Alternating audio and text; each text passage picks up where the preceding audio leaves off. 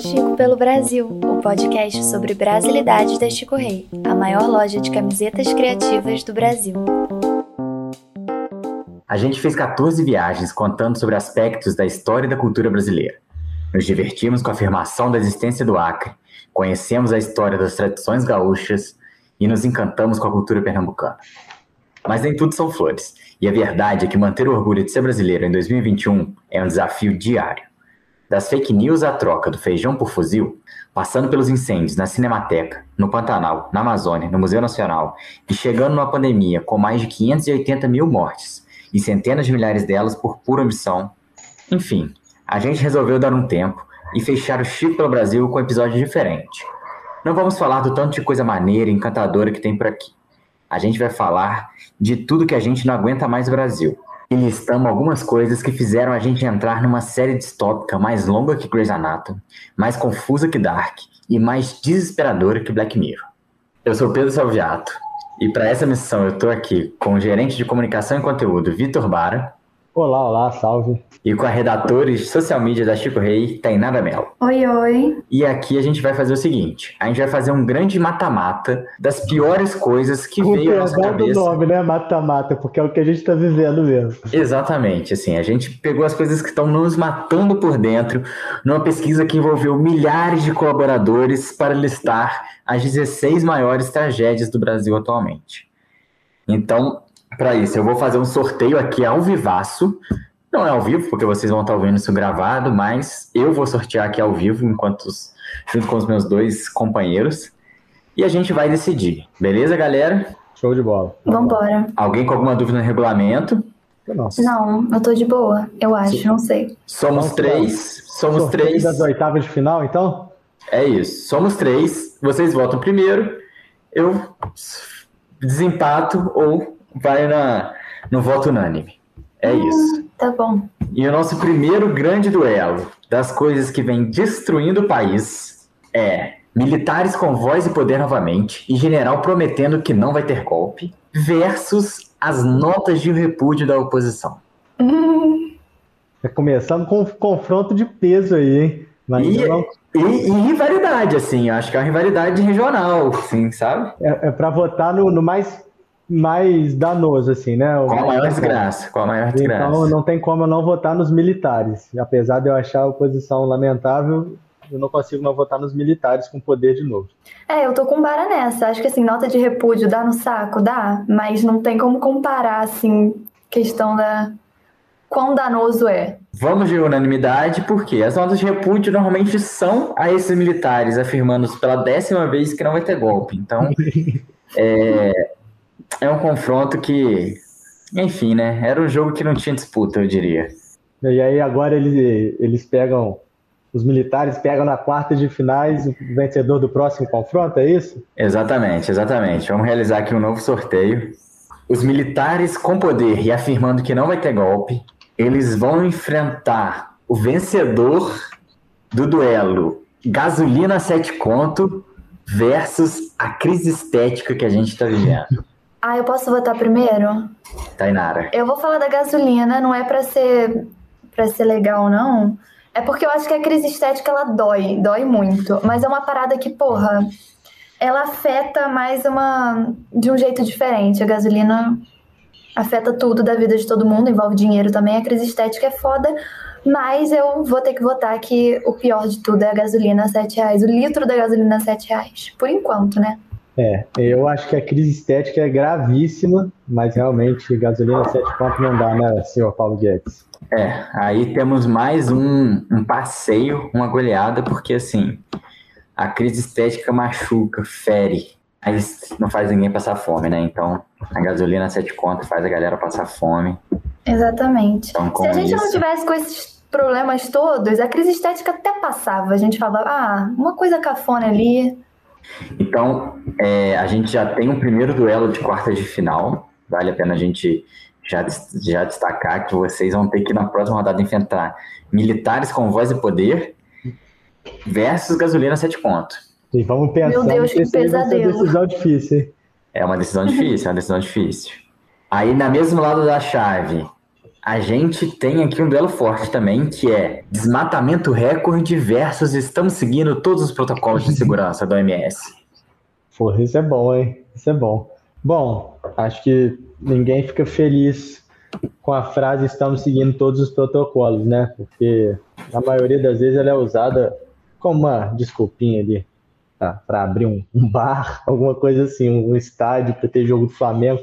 Mas, apesar disso, não tem como comparar com o desmatamento que está rolando na Amazônia, no Pantanal, em tudo, qualquer meio ambiente, qualquer bioma do Brasil está tá sob ameaça no atual cenário. Então, o meu voto vai nesse aí. É, eu acho que a gente tá muito alinhado, gente, porque assim, eu fico puta da vida com essa coisa dos protocolos, né? Que geralmente é o, o famoso banquinho alto com álcool gel apoiado na entrada, coisa básica.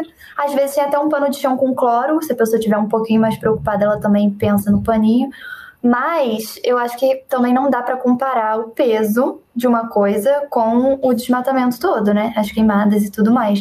Porque no final das contas, os dois matam, porque aí as novas variantes vão surgindo com a galera que tá respeitando os protocolos que não estão, no final das contas, mas eu também voto igual Bara. Temos mais uma goleada, né? Porque os bichinhos chorando, queimado, é uma coisa que, que é, machuca num nível muito maior do que ver o presidente do Flamengo mudando o jogo para Brasília, sabe? Me incomoda, mas não tá matando assim no mesmo nível. Então, vamos agora sortear quem vai enfrentar o desmatamento recorde nas quartas de finais. Esse vem forte. Esse vem forte. Porque, de um lado, é sommelier de vacina versus desemprego em 15 milhões de pessoas. Nossa, agora você me. Por quê? Olha, olha o link que eu vou fazer, gente. Não sei se eu vou estar tá virando centrão agora ou a isentona da vida. Mas os 15 milhões de desempregados também estão ali como uma consequência dessa galera meio, não sommelier, né, mas anti-vacina, que foi o que eu me apeguei mais. Mas aí, ai que merda, porque se a pessoa não tomar vacina, a gente não sai nunca da pandemia, não vai ter melhora econômica também, porque a gente tem um governo de merda. Eu não consigo, eu acho que o desemprego é pior, mas ao mesmo tempo eu fico assim, tá, pensando na situação da pandemia agora. Eu tô numa sinuca de bico, mas eu vou votar no desemprego. Eu vou votar diferente nessa. Hum. Eu vou votar no sommelier e no antivacina. Porque, assim, o desemprego mata, ele causa fome, mas o governo poderia resolver. Se todo mundo decidir não tomar vacina, escolher vacina e tal, Aí eu acho que é um problema, assim, mata mais diretamente. É só esse meu critério, porque os dois são gravíssimos e é horrível fazer essa decisão. Mas eu vou votar no, sommelier no negacionista de vacina, até porque, pelo que a gente está vendo aí dos Estados Unidos e tal, metade da população se recusando a tomar. É, e tem esse rolê também, de tem que vacinar para melhorar o desemprego. É, eu vou, eu vou seguir o Bara nessa, Tainara, eu vou te abandonar, porque eu também eu vejo, não boto 100% na conta, não acho que assim, não estava também ótimo antes, mas o desemprego estaria melhor se a gente não tivesse um presidente que fosse anti-vacina e sommelier de vacina e ficasse falando contra a vacina chinesa há meses atrás, etc. Então, acho que pela, pela relação causa e efeito existente, o sommelier de vacina e os anti-vacina bateram o desemprego em 15 milhões de pessoas. Eu achei o argumento de vocês dois tão bom que nem eu concordo mais comigo mesma, mas eu achei muito bom, tá, tá tranquilo, salve você ter me abandonado. E para agora decidir quem vai enfrentar o sommelier de vacina nas quartas de final, a gente vai fazer a votação entre o jovem místico e que resolve tudo com incenso e gratidão, ou o Paulo Guedes reclamando da gente, reclamando da conta de luz que tá alta? Esse sou eu que puxo, né? Cara, que duelo sensacional. acho que é fácil de votar, mas acho que cabe é, uma ressalva aqui. Pô, o jovem místico é chato pra caramba também, né? Mas vamos lá, né? Pô, Paulo Guedes não tem como, né, galera? Eu acho que Paulo Guedes é um dos favoritos aí pra nossa disputa e eu não vou nem me alongar no meu voto, porque não preciso. Pois é, eu também não tenho muito o que falar, não. Gente chata, de gente chata o mundo já tá cheio. Agora, se a pessoa acende o incenso dela pra lá, não vem encher meu saco, eu não tenho nada com isso. Agora, o Paulo Guedes, ele enche o meu saco estragando a minha vida. Então, com certeza é ele. Mais uma goleada, obviamente. Paulo Guedes merece essa derrota unânime.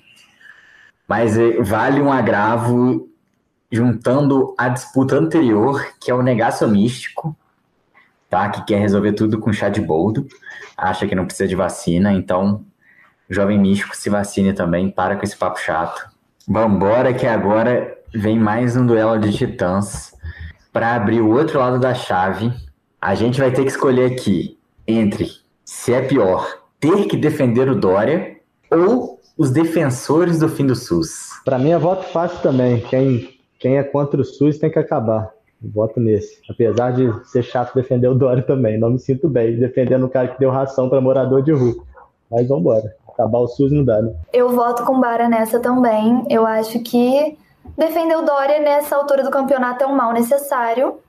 Tem outras coisas que a gente precisa ser mais incisivo contra do que ele. E eu defendo o SUS, obviamente. Então, para mim, o pior no momento é defender quem defende o fim do SUS. Na verdade, nem sei se eu sou um voto vencido, mas eu quero votar contra só para deixar claro que ter que defender o Dória faz parte de um mal muito grande, de uma teoria de que qualquer pessoa que não apoia o Bolsonaro é comunista. E para a gente definir o último confronto, a gente vai escolher entre o vencedor da torcida no estádio versus o velho da van. Ah, essa daí, gente, olha, sinceramente, velho da van, pra mim é. É, eu vou, eu vou. É difícil essa também, porque o velho da van me desperta sentimentos muito ruins. Mas eu não consigo não votar no, na torcida no estádio, puxada pelo, pelo nobre Flamengo, pela diretoria deste time, em conluio com Bolsonaro e seus Blue Cats. Eu acho que para o momento é um absurdo ter torcida no estádio ainda, com o que a gente está vivendo. Mas deixando claro que eu odeio o velho da van. É, assim, é, eu sinto que o Bara votou meramente para dar a opinião dele contra a torcida, porque o velho da van é uma figura. Tem que passar, tem que seguir em frente, ele não pode ser eliminado assim já no primeiro confronto. Então o velho da van segue vivo, porque eu vou nele. E no último e derradeiro confronto, a gente tem. A gente tem Mário Frias e Sérgio Camargo, o racista frente da Fundação Palmares, versus a produtora e todo o conceito do Brasil Paralelo. Esse sou eu. É, eu voto Mário Frias e Sérgio Camargo. Tem dúvida nessa não. Eu vou você quer ir primeiro, Salve. Eu tenho um posicionamento claro que pode te influenciar. Se você estiver em dúvida, eu não quero eu ser quero influenciada. Falar. Ué, desculpa, mas eu tenho uma posição que é o Brasil paralelo, tanto a produtora quanto toda essa conspiração que essa galera vive, ela tem um potencial destrutivo muito maior que o incompetente do Mário Frias e o incompetente imbecil do Sérgio Camargo. Então, eu sou Brasil paralelo, sim. É verdade, eu achei os dois argumentos muito bons. E eu tô decidindo a minha resposta agora. Essa eu vou votar com salve. Temos os confrontos das quartas fechado. E eles começam com gasolina 7 conto versus militares com voz e poder novamente. Ficou pesado o confrontinho, hein? Mas eu continuo na minha tendência de ser sempre anti-militares no poder e com voz. Então, continuo nessa. Eu acho que a gasolina tá a 7 conto justamente por conta de várias coisas, mas principalmente pelos militares com voz e poder novamente. Então eu continuo votando contra eles. É, eu acho que. É, eu acho que esse é o único que ganharia de gasolina 7 conto para mim. Porque gasolina 7 conto é uma cadeia infinita, faria, faz um mal muito grande, mas militar com voz e poder e general prometendo que não vai dar golpe é realmente uma coisa que é o retrato da nossa desgraça e a causa de desgraças ainda maiores. E para definir o adversário na semifinal, vem aí o sommelier de vacina versus o desmatamento recorde. Rapaz, ainda bem que a Tainara que começa essa. Eu vou votar no desmatamento, apesar de também achar outra opção péssima. Eu tô no desmatamento. É, eu tô no desmatamento também.